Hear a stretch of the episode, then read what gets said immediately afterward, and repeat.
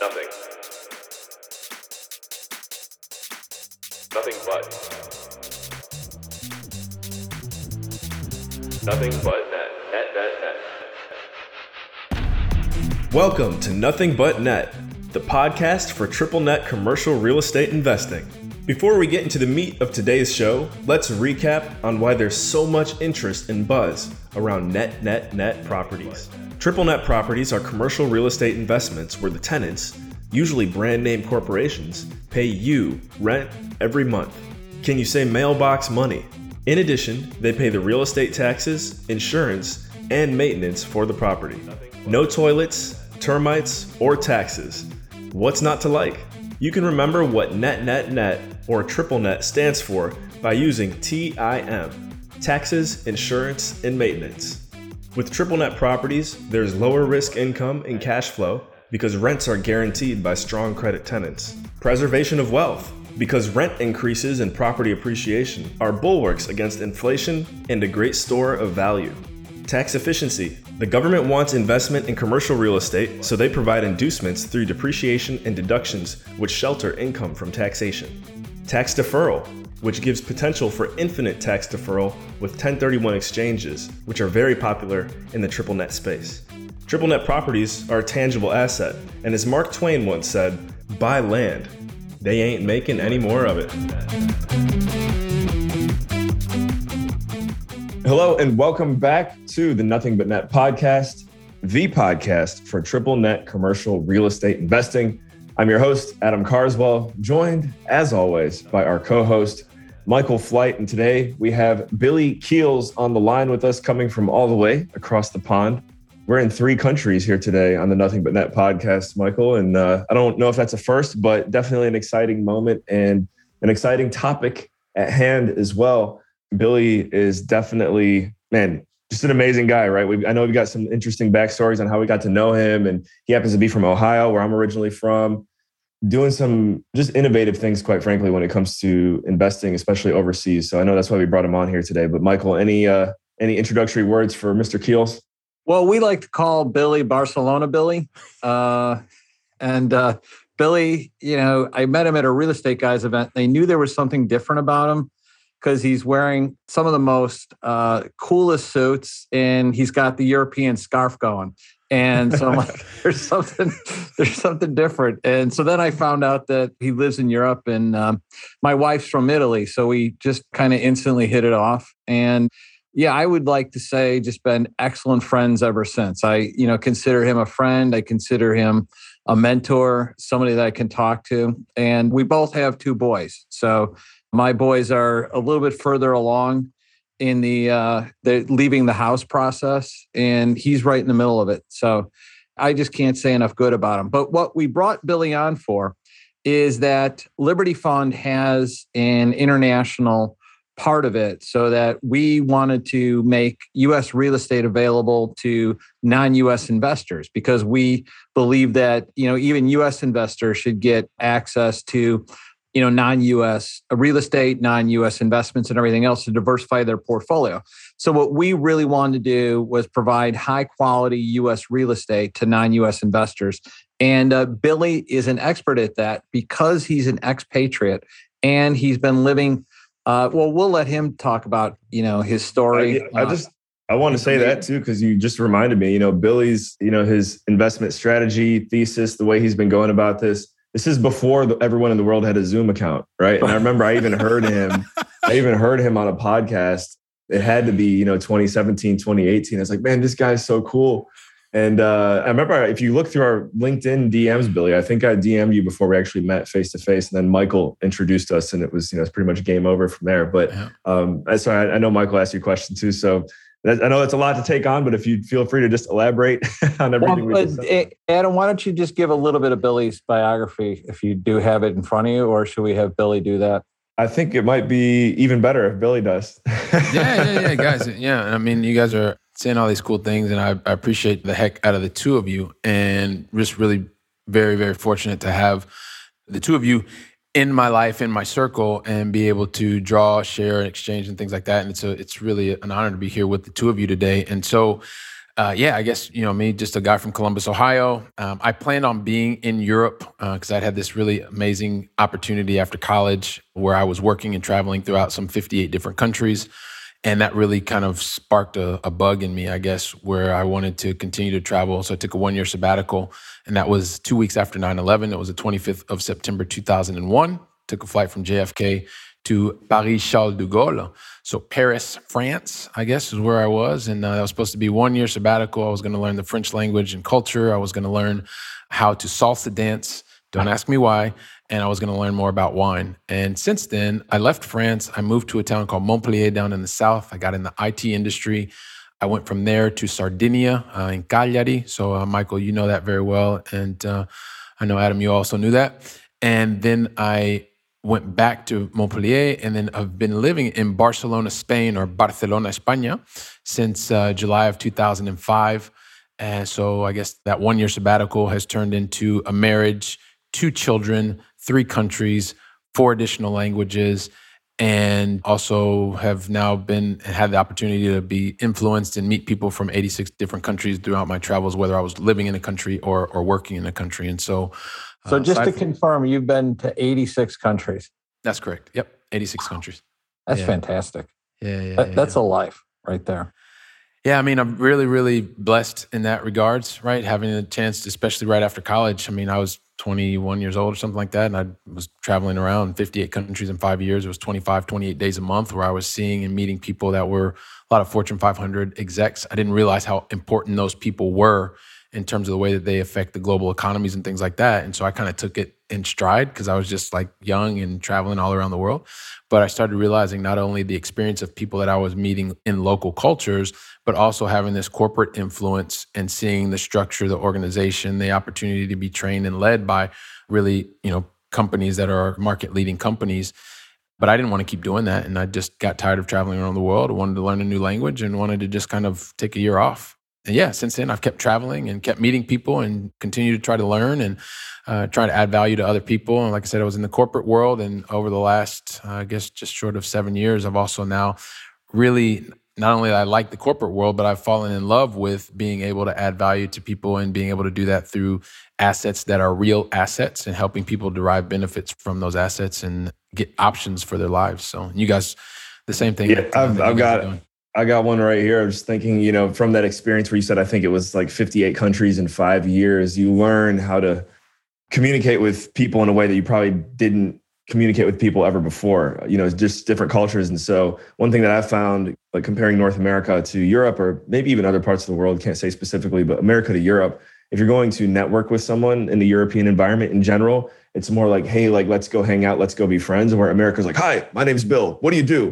Do you work every day of the week? Like, you know, so I guess what has been your biggest takeaway as far as influencing European or foreign investors? Because I'm sure the influence has to be a little bit different. Yeah, well, a couple things, and I'm going to answer this on influence, but I, it is really important because also I'm a fellow podcaster, and I know that you guys take a lot of time and you put a lot of heart and energy into this. And it's really important for me to share this with your entire tribe that because you but put so can much you love. just hold on one second? What's the name of your podcast so we know that right now, and then we'll yeah, talk sure. about it later. Yeah, yeah, sure, sure, sure. It's let me tell that. I'll tell you what it is. I'll tell you what it is. But if you're listening already, everybody, make sure that you take a moment just to leave an honest written review and a rating because like i said adam and michael put a lot into this and really are doing an amazing job. So it's just something I, I, like to share.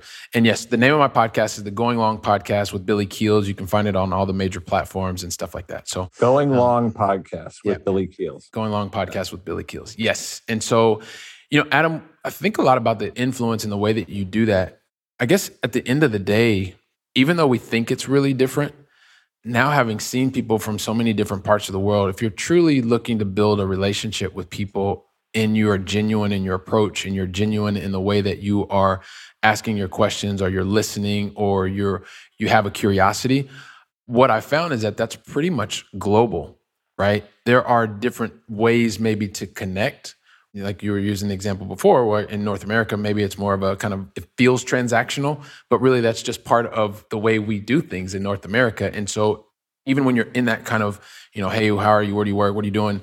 If you're genuine in your approach and you're really wanting to understand that, you know, Adam does this and he's adding benefit to other people in that way, and then want to continue to build the relationship with you, you have to do the things and take the steps to really build the relationship and not just have it a surface conversation.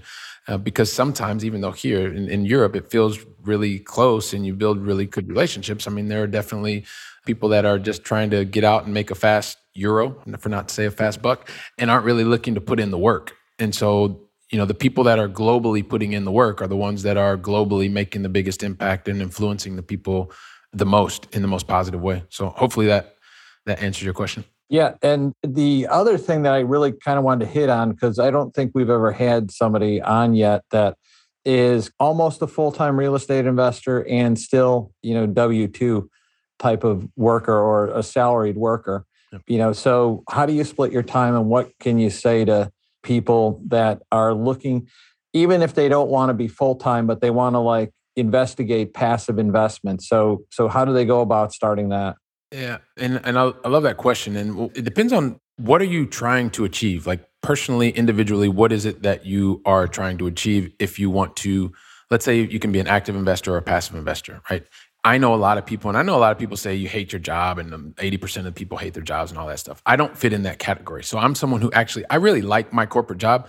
I've been afforded some amazing opportunities, and there are a lot of us that are out there that we like the job that we're doing. And at the same time, there's just this something in our gut that's kind of like, there's also more to life than just coming in and doing this job. Even though it's a high paid job, you can be in a really high influence type of role and things like that. But when you feel like there's something else that's out there and you want to have more control over your life, you want to be able to create more options for yourself, for your family, for your loved ones, and for friends, then you have to be really clear, at least I think, in terms of what is it that you really want to do and more importantly why do you want to do it and so you may go down a road where you become a much more active investor someone like me and that it takes a lot of work, right? There's just the reality, especially if you're in a full time, demanding, high paid professional job. Sure. And so there are some sacrifices that you are going to have to be prepared to make and make sure that you have your loved ones on board with you. Uh, because if not, that can cause a lot of friction and, and, and, things like that. You may also take the option to say, hey, look, I really like what I do in my day job. I'm a high paid professional. I do what I like to do and I'm re- highly recognized and all this kind of good stuff. And I still have this feeling like I should be able to create more options, feel even better about when I come into work. And that's getting and aligning yourself with like okay well what is it that i really want to be able to do to gain more control over my financial life and become someone like a passive investor so you are investing your time your energy your capital you're getting educated and eventually you are also placing your funds and your time and your trust with someone else. And so, depending on if you go an active route or a passive route, you're still going to need to put in the time to get educated, time to meet people, time to build strong relationships, like Adam was talking about earlier. And at the same time, make sure that you keep doing what you like doing in your corporate job so that you can, well, you know parlay i guess what all the positive things that you're doing in your day job and the active income that you're receiving and be able to then use it to gain more control over your over your life whether you're doing it actively or passively. So it's not something that i would say is super super easy. And at the same time it's definitely possible because many of us are doing it. And it's something that when you can reach out to other people learn from other people and become more involved that it becomes more i guess efficient way to do it but also, too, one of the things, Michael, I don't sleep very much. so so that's also a big benefit for me. So I wake up really, really early and I typically go to bed. I'm up usually by five o'clock and I'm in bed by probably 10 30, 11. That's all right. That's just me. Well, I, I really like the point that you hit on with options because one of the things that I've most loved about real estate is it gives you a lot more options.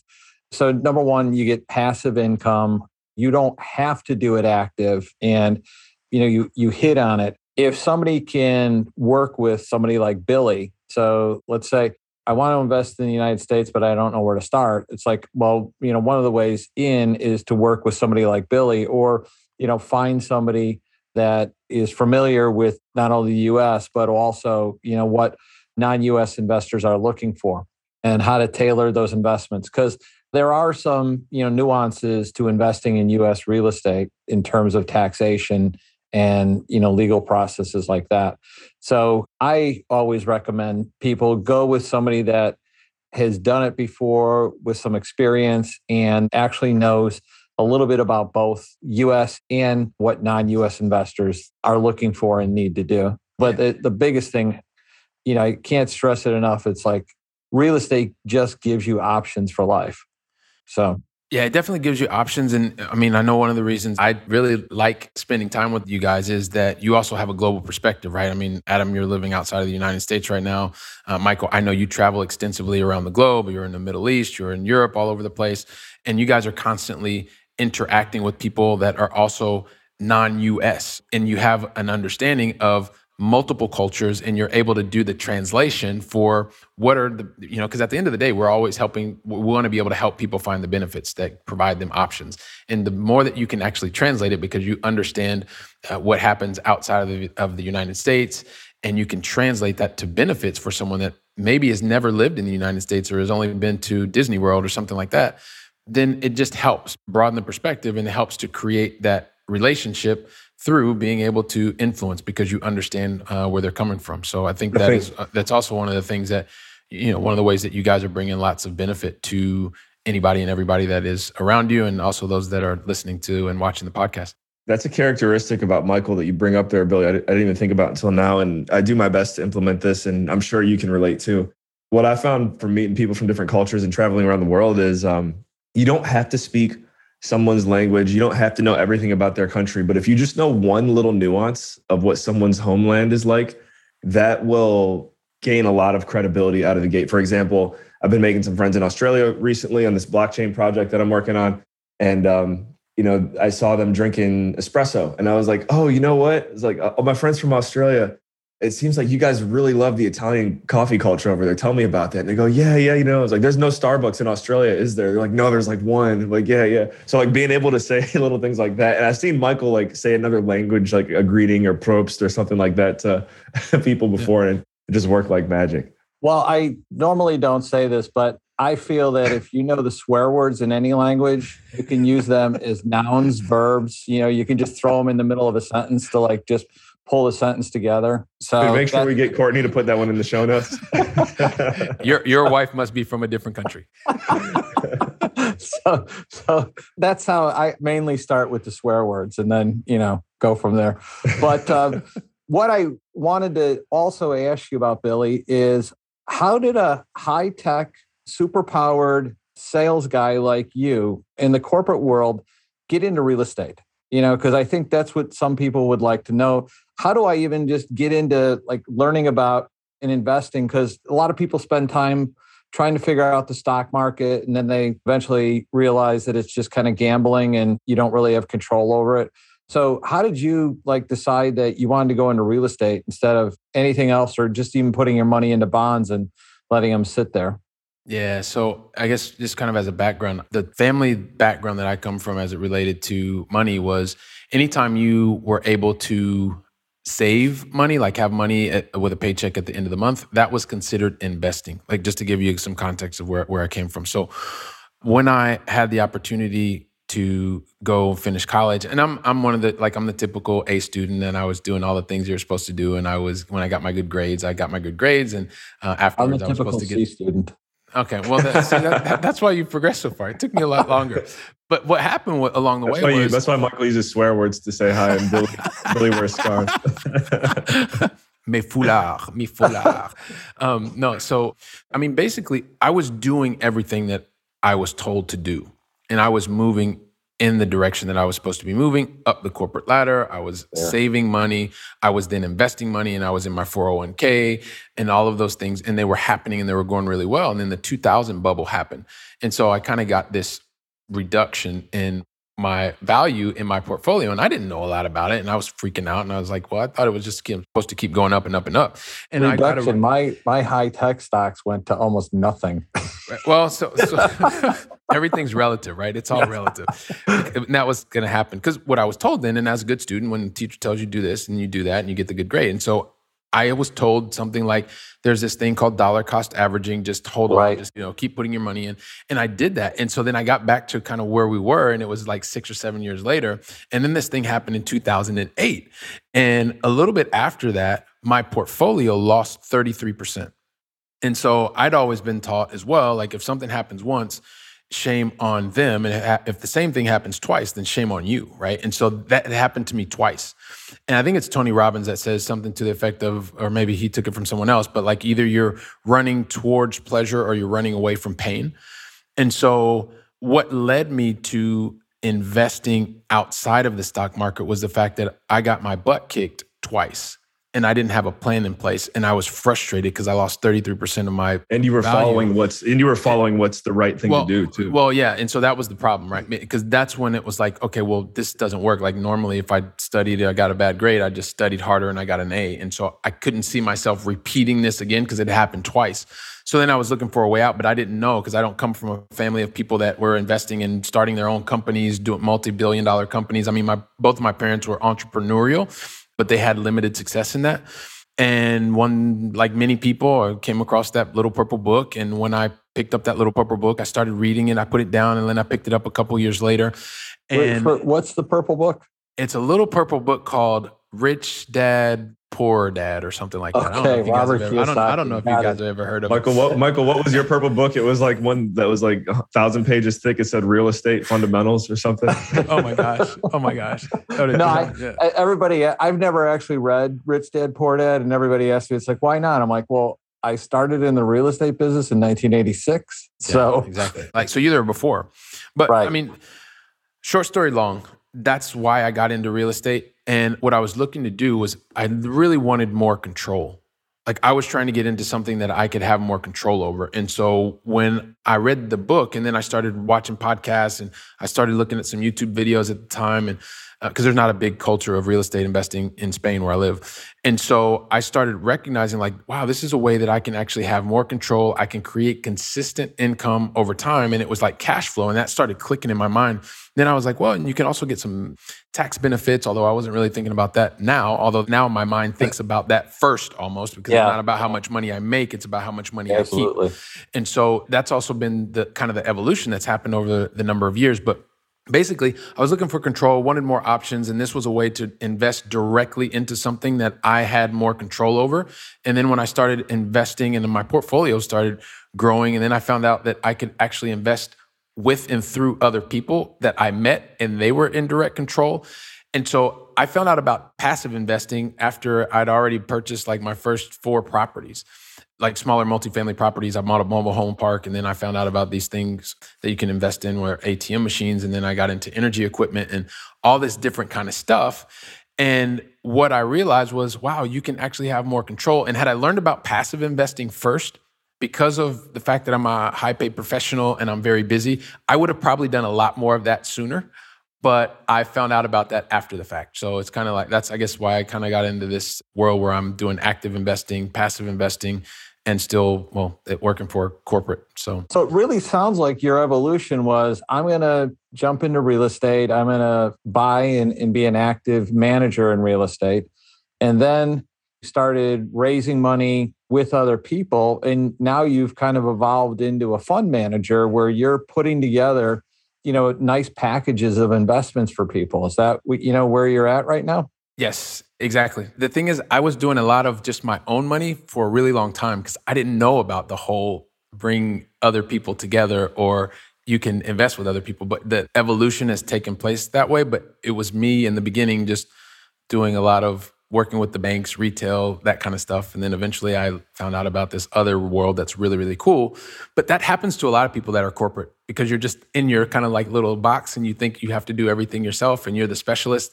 And when you realize that you don't have to be the specialist and you can work with people that are specialists, then the accelerator really happened. So, so obviously, I think most people listening to the show know at this point that the return on investment when it comes to US real estate is pretty much impossible to find anywhere else in the world. And it seems like even to the point where talking to foreign investors, maybe again, specifically in Spain or Europe, is it tough to get them to wrap their mind around the benefits of US real estate sometimes? Do you find it easy or do you find them like almost like thinking maybe it's a scam because it's like it's too good to be true? And then also, I know a lot of capital raisers out there, it seems like when they first get into the business, they think about all this access to foreign capital that they can have, but they don't realize all the legal, I guess, loopholes that you got to go through to make it work. So I know it's a two part question, but if you could talk about, yeah, like the returns and showing people just how beneficial the U.S. real estate is? How do you do that? And then two, um, how do you get through those legal loopholes of of actually raising foreign capital? Yeah, well, you never get through the legal. That's just uh, no. So the but come back to the answer. So I mean, you may have to help me and remind. Me. Sorry, yeah, I know. I've, It was- it was- I've got a couple things that I that I do want to say. So I- I guess first and foremost, as it relates to U.S. real estate, and I guess we'll even go the next step down because where we're focused on cash flow markets, right? Your markets that are not your Los Angeles, they're not your San Francisco, they're not your New York or or whatever, right? We're going to Columbus. You're Ohio, going we're to- outside what Yeah. most people would consider core markets. Correct. Correct. Yeah. So I think just the fact that in the United States there are so many cities that have more than a million people and you can get to markets where you can generate consistent cash flow is something that's very different to a market like where I live in Barcelona, Spain, because it's very much an appreciation type of market. So when the highs are high, well, they're great, and when the lows are lows, well, it's um, the blood in the streets, right? And so, just being able to help people to understand the different demographics, the different um, economic factors that are happening politically, what's happening in the United States, it's just very different. So you kind of have to help people understand that it's not an apples to apples comparison. And you have to help them understand that. Because if people don't fundamentally understand the difference of the dynamics of the US market, then it's going to be really, really hard because most people are going to think it's science fiction, it's something that's kind of fake. You're going to try and take people's money and run or whatever the whatever the case may be. So I think it starts there first and foremost. And if people are allow themselves to do their own homework, get out, find out that the information that you're telling them is valid and that the market dynamics are very different, then it gives you the opportunity to then show them how they can benefit. Because at the end of the day, if they can't benefit, they don't really care. And so, does that answer the first part of the question, Yeah, Adam? very Okay, cool. Yeah. So what you're saying is a lot of European, and that's what you're most familiar with, are buy and hold markets, so that you're just buying it, you're holding it, you're not getting a whole bunch of cash flow, and you're not getting a whole bunch of income. And kind of the opposite, depending on the market in the U.S., you can actually get income and you can get appreciation. That's correct. And then you add on the tax benefits and you add on the equity buildup that you don't get in a lot of different places. Now, and when I say Europe, primarily the people that I've worked and dealt with are in Spain, France, and Italy, primarily. Okay. Um, although every day we're speaking to people in different countries, which is kind of cool. But the the other thing that I think is important to realize is when you're outside of the the any country, right? So if you're outside of the eurozone, then people, if you think about investing in dollars, or you're thinking about in krona, or are you're thinking about in Swiss francs, there's currency, right? There's a difference in currency. So you may tell someone that, hey, listen, we have a great projected return of X, but that's in dollars. They're investing in euros. They're investing in pounds. They're investing in whatever the case may be. So you have to take that into consideration. And if you're not able to be prepared for that type of a question, well, then you could potentially lose some validity, right, in front of the person that you're talking about. So I think it, and this comes to like to you guys. I mean, you're traveling around and you're seeing different things. You just have to help people understand that yes, this opportunity does exist. There are other things that they have to take into consideration. What are the taxation rules in their country? What happens with currency fluctuation? What happens with legal ramifications? And be prepared to answer those questions. You may not know all those questions right in the very beginning, but once you start understanding them and you can talk to people about them in a way that helps them to feel comfortable and confident, then it helps you to add even more value to that person. So, Are some um, of your pitch decks in euros? well, not mine, no, because I deal exclusively in dollars. But I know how to speak euros. I know how to speak Swiss francs. You know, I know how to speak pounds. And that's something that's important because you need to be able to make that connection and help someone understand that, hey, listen, even though the, you know, look at the currency fluctuation, what has happened over the last 10 years, over the last five years, is that something that we would expect to move forward? Yes, there's a lot of printing that's happening in the European Central Bank. The same thing is happening in the in the Federal Reserve. And how could this potentially affect you? Are you willing to sleep well at night? Yes. Okay, perfect. We can move forward. No, you're not. Okay. Well, then look, I don't want to waste your time because it's probably not going to be the right thing for you. If you can't sleep well at night, and this is one of the things I always like to talk to people about, especially a lot lately, is return on sleep. It doesn't matter what the return, it doesn't matter what the percentage return is. If it's a 99% return, but you're not going to sleep well at night, then the ROS is negative. So you need to go on and do something else.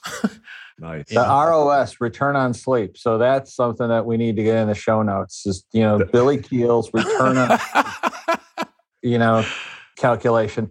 I just want to say, so I'm just I'm listening to this and I'm like, this is exactly, and I'm going to just inject blockchain into this. And I know, you know, we didn't want to go down there, but uh, no, no, yeah, yeah, bring exactly bring why I love security tokens, and I love what blockchain and what the new economy is going to do. Because I always tell people, and I'm just going to bring up Liberty Fund because that's what I know. Yeah. It's like you could get paid in dollars, or you could get paid in euros, or you could get paid in Ethereum, or you could get paid in US dollar stablecoin. But the really cool thing is you could dollar cost average out of the dollar and also dollar cost average out of the euro, and you're actually just in your own wallet and you're you're outside the banking system. So it's it's really cool. You can actually then get you know higher returns off of that. But that's why I really we're talking about options, and that's what I really really you know I'm so excited about in terms of what security tokens are going to do for people all over the world moving forward and the tokenization of real estate is going to do for all over the people all over the world is going to give them extra options to where to invest, how much they can invest, how they can invest, and also, you know, just create human flourishing in other parts of the world, you know, all over the world. Yeah, you know, and this is one of the things that you know. It's almost, I guess, because I'm in an IT space. Like, there's like you have this middleware kind of stuff, which does a lot of translations from one type of technology to the other, and all, all this stuff. Right. And that is very similar to what you're talking about. And the thing is, is you have to be willing to invest your time to understand it. Right? It's like people that are, you know, they consistently are just putting money into 401ks, and you can sit down with people and you say, well, look, um, this is the impact that could have if the market goes up, if the market goes down, and you know, it's gonna if it goes down 10%, it goes up 10%, or it goes up 10%, goes down 10%, you're gonna have to work a whole lot harder for it to get back to its original state. And people can believe you or they don't believe you, but when they sit down, take the time, invest, get educated, ask the questions, and then feel comfortable so that their ROS is positive, then guess what? They're going to look and realize like, hey, listen, this is another tool that I can use, right? The tokens to be able to get to my life goal, which is going to create more options for me so that when I'm going into my corporate job, I'm going in there because I want to go in there. Because you know what? The stuff that really, really, really, really matters to me and my family, that stuff is all taken care of. I've spent the time, I've gotten educated. I met Michael, he talked me through it. I met Adam, he talked me through it. And I feel much more comfortable and confident. And this is another, it's not the only thing I'm going to do, but you know, using the tokens is going to be something else that I add because it's creating options and more freedom for me and my family. But you have to be dedicated to taking some time to get educated and be able to feel comfortable to share a bit of your goals with someone like Michael and someone like Adam that can help you realize, yeah, that, look, this is going to give you an ROS positive. So, you know, Yeah, and I. I would just recommend to everybody that they just do a little bit of get a base knowledge of inflation and how inflation steals money from you, Yep. and get a base knowledge of gold and precious metals and how you could potentially diversify your portfolio that way. But also get a base knowledge of cryptocurrency. And it's it's really a lot to wrap your head around. But you know, if you just figure out you understand a little bit about Bitcoin, you understand a little bit about Ethereum and some of the other projects out there, then you realize that there's this whole system outside the banking system that is going to revolutionize the way we transfer money. You know, because right now, has too. It Yeah. already has. right It's now, if I had to send money Ladies and to, gentlemen, get on the train. It's already left the station. it's about to leave the station. uh, but if I had to send money to Billy right now and I had to wire him money, you know, it could take up to seven days. And, you know, his bank wouldn't know if it's there or not, you know, to confirm it versus a Bitcoin transfer or, you know, a USDC transfer, you know, or a Euro stablecoin transfer. Boom, it's there immediately. It's, you know, it shows up within 30 seconds. And it's a lot less fees than if I had to send him something through PayPal or Western Union or something like that. Right. And I'm going to go deeper here because I think Billy was alluding to it. And then, Michael, you can clarify with the security token technology. But getting foreign capital across the, uh, what's the word I'm looking for? I guess Let's just say into the non-US capital. you want to you want to move it into the US, right? It's not as easy as just transferring it over, right? Like you got to make sure you do it the right way. I think Billy, you mentioned you have a fund structured or set up. Um, so could you just share for anyone who is looking to start bringing foreign capital into U.S. real estate investments? Like, just what are some fundamental steps to make sure you do it the right way? And then, um, Michael, if you could, when Billy's done, maybe clarify on how security tokens are hopefully, you know, eliminating some of this extra stuff. yeah. So, and I'll make it really kind of easy. And the reason I'm going to make it super easy is because having talked to so many people, different countries, different rules, whether you're doing it from the United States, outside of the United States, there are so many different ways that you can legally, legally, this is really important, legally transact, right? But because every single person's situation is different, the one thing that is really important is no matter what country you're living in, make sure that you have someone who is tax savvy and that is legally savvy, right? And make sure that you have someone that you can also interact with in the location that you want to invest your money with or the team that you want to invest your money with.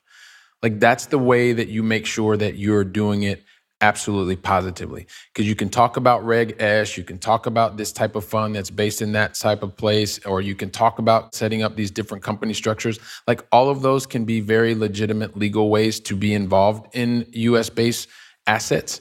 But the best way for you to do that is to make sure that wherever, whatever country you live in, tax person, legal person, in some countries it can be the same person, and make sure that you have those same people on the US side of things because they're going to work to understand your specific situation and make sure that whatever you're doing, whether it's active or passive, that you're doing it in a way that's legally compliant.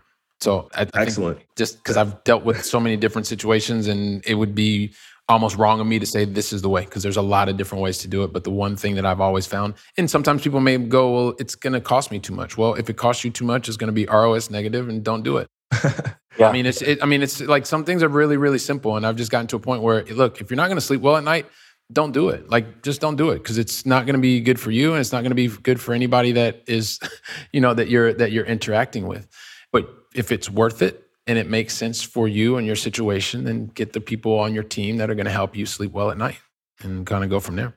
Yeah, and I, I, think Billy hit on one of the most important things, and it's why it's taken so long for us to get this most recent fund going is because of the complexities with the taxes and the laws to do it legally. Yep. Because when I first started thinking about doing a real estate stablecoin, all these people were doing what's called initial coin offerings, ICOs, and you know they were raising you know hundreds of millions of dollars and stuff, but none of it was legal. And so you know when we started on the journey, it's like, oh well, it's actually a security. So you know if you're going to do this in the United States, you need to issue it as a security, and you need to comply with U.S. securities laws, just like there are you know securities laws ramifications in other countries. So the security token is going to make things much more accessible. But as Billy said with his pro tip right there, you have to make sure that you're legally compliant in your own area that you're investing in. But you should also really make sure that the people that are doing the investing, whether you're investing in Europe, uh, whether you're investing in you know Singapore, Asia, or you know even South America, it's like what are the securities laws in it? I we you know we're working with some people right now out of South Africa, and it's like uh, if we're going to do this thing and there's South African real estate, then you know it's got nexus with South Africa, so we better make sure that it complies with South Africa securities laws. And you know there's also there's some countries that have capital controls, so that they just have a a minimal amount of money that they can invest every year outside of you know their particular country. So that's all the things that you need to look at your own individual thing. But the, the most important thing is when you're investing in anything like if it's with us or if it's with billy just make sure that they have the proper legal documentation that they're doing it correctly because that's probably the, the best way to not lose your money and then the next best thing is to make sure that they know what they're doing yeah, and, and I'm just going to reiterate this because it's really important that you must like even if someone's a massive expert in country X, right? And they're telling you that it works this way, it works that way, and blah blah blah blah. If you live in country Y, take what they said from country X perspective, but you better check it from country Y perspective as well. Right. Because I mean, you may be the most, you know, the, the you may know more than anything else in country X, But if you're not thinking about country Y where your investor lives, then that investor or you as an investor in the other country, you could potentially be putting yourself at risk. So it's really important. Both you and the investor, uh, really. Yeah, yeah, yeah. Well, I'm, I'm- yeah, I'm, I'm thinking about from the investor for exactly. So as an investor, listen to person in country X. Maybe you're buying a particular property or you're investing with someone, right? And also check in your home country. What are the implications if you invest outside of your home country? Things like that. You may find that there's no big deal, but you may find Yeah, that we, you have to pay. we don't want to scare people off. We just want to make no, sure yeah, that you're doing yeah, it exactly. Yeah, yeah, we're right definitely yeah, we definitely don't want to scare people off because I mean we're we're doing it. But Yeah. one of the things is, guys, what we're here to do is also help people become more educated. It's definitely not to scare people off at all, but just make sure. Right. We want to. We're we're thinking about you as you're walking and you're listening and you're watching us um, to just do that. And we, you know, we have experience with that, so we're happy to help and talk to you about what simple steps you can take to kind of check those boxes and sleep well at night. That's what it all comes down to, I think, at the end of the day. That's why we brought Billy on because he's a pro. I was, I was gonna say we have the the ultimate final question here, Billy, for you. This is from both Michael and I, and is is are the bars in Barcelona open again yet? well, finish the question. are we invited to come party with you? Well, I, So, I, I, I actually didn't make my goals of 2020 because one of my goals in 2020 was to have dinner with Billy Oh, and his wife and my down. wife in Barcelona, and that Nice. didn't happen. So it will. Ha- so the important thing is it will happen, right? Sometimes things are outside of our control, and we control the controllables. To answer your question, Adam, and I thought you were going to finish the question, which was, are the bars open until whatever time in the morning? so the, yes, the, so the good news is, yes, some of the bars are open depending on which cities you're in, and the hours have changed so that you know, depending on what time people are used to staying out. Well, you stay out until the time that you can. But uh, yes, you can still stay out at bars. Things are definitely a bit different right now. But um, but yeah, so whenever you guys are ready to uh, head over this way, and we can hang out. yeah, Michael and I will be something. hanging out. We'll probably be hanging out in Austin by the time this podcast is out. So um, we'll we'll figure out our trip to Spain then, probably. Right definitely, we'll be hanging out in Austin at the Blockchain Real Estate Summit. So That's right. Yes. Yes. Yep. yes, If you're yes. listening to this by chance before uh, September 9th and 10th, you can go to blockchainrealestatesummit.com and get your ticket. Never too late. We are going to be doing it virtually as well. So, again, if you're kind of listening to this right before we go live, don't hesitate. We are right there waiting for you. Michael, any final comments or questions for Billy before we get out of here? Um, I just want to know how old are the mini keels? the mini keels are 10 and 11.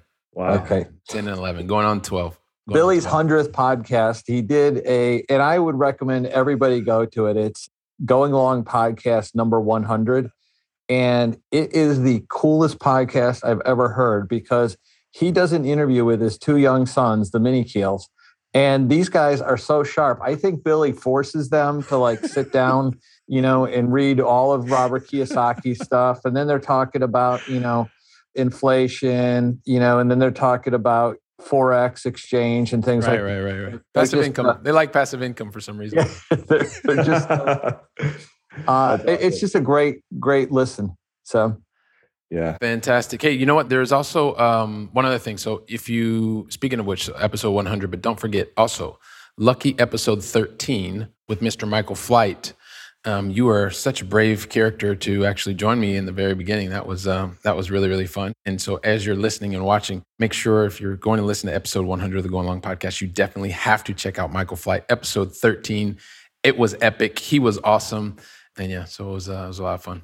In the NFT space, that's what we call uh, an OG, is Michael there. So that's an OG episode. All right. Well, um, Billy, thank you so much for joining us here today. This is awesome. Um, not to sound cliche, but seriously, a ton of value, I think, for entrepreneurs, real estate entrepreneurs, capital raisers, investors out there. So much to be unpacked here. Any, you know, parting words of wisdom on your behalf?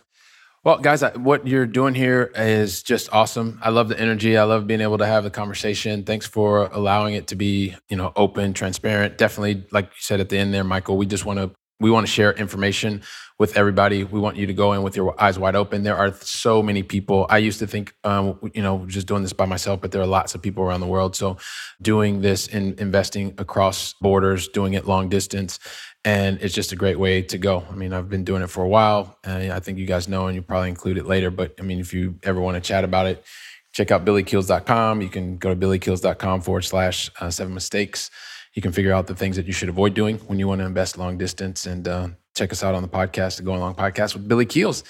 And guys, keep on being awesome. And thank you so, so very much for the opportunity to share a little bit of my story with you.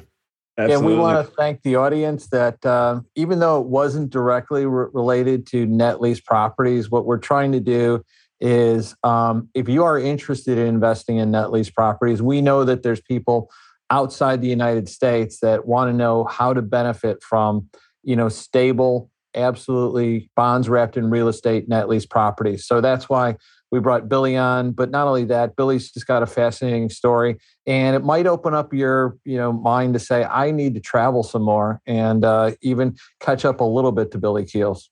That's right, guys.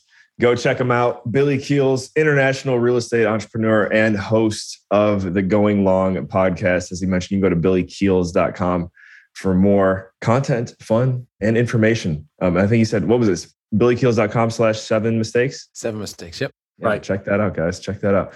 So, and if you're interested in learning more about net lease properties, we're always adding new information onto the libertyfund.io website. We've got a great how to analyze a property that we did, and it's in the, the rotation here. But the video on that is fantastic. It's how to analyze a net lease property. So go to it on our YouTube channel, Liberty Real Estate Fund YouTube, or to go to libertyfund.io for all the newer articles we've just done. Also, a really great article that I was really happy with was cash flow versus IRR.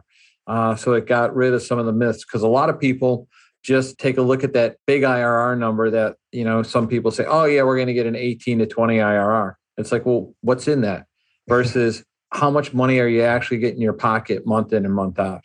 So, anyway, that's, that's Thank you, Michael. And guys, everyone tuned in, thank you for joining us here on the Nothing But Net podcast, the podcast for triple net commercial real estate investing and also maybe a little biased here, but pretty much the ultimate resource when it comes to triple net real estate investing. So, as Michael mentioned, check out libertyfund.io for those new articles as well. Subscribe, drop a rating if you can. Uh, we really would appreciate it. It helps us bring on more high profile guests like Billy in the future.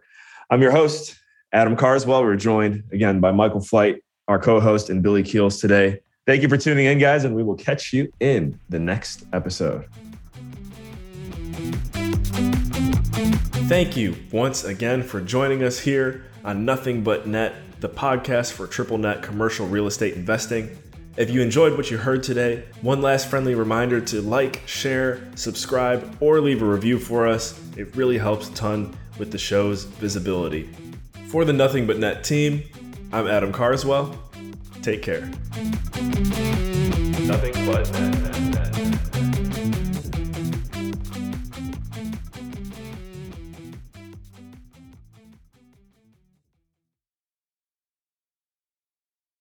The Nothing But Net podcast is not intended to provide legal, tax counsel, or accounting advice. Adam Carswell, Michael Flight, Concordia Realty Corporation, Liberty Real Estate Fund LLC, and their affiliates do not provide tax, legal, or accounting advice or the worthiness and promotion of any particular investment. This material has been prepared for informational purposes only and is not intended to provide and should not be relied on for tax, legal, or accounting advice. You should consult your own tax, legal, and accounting advisors before engaging in any transaction or undertaking.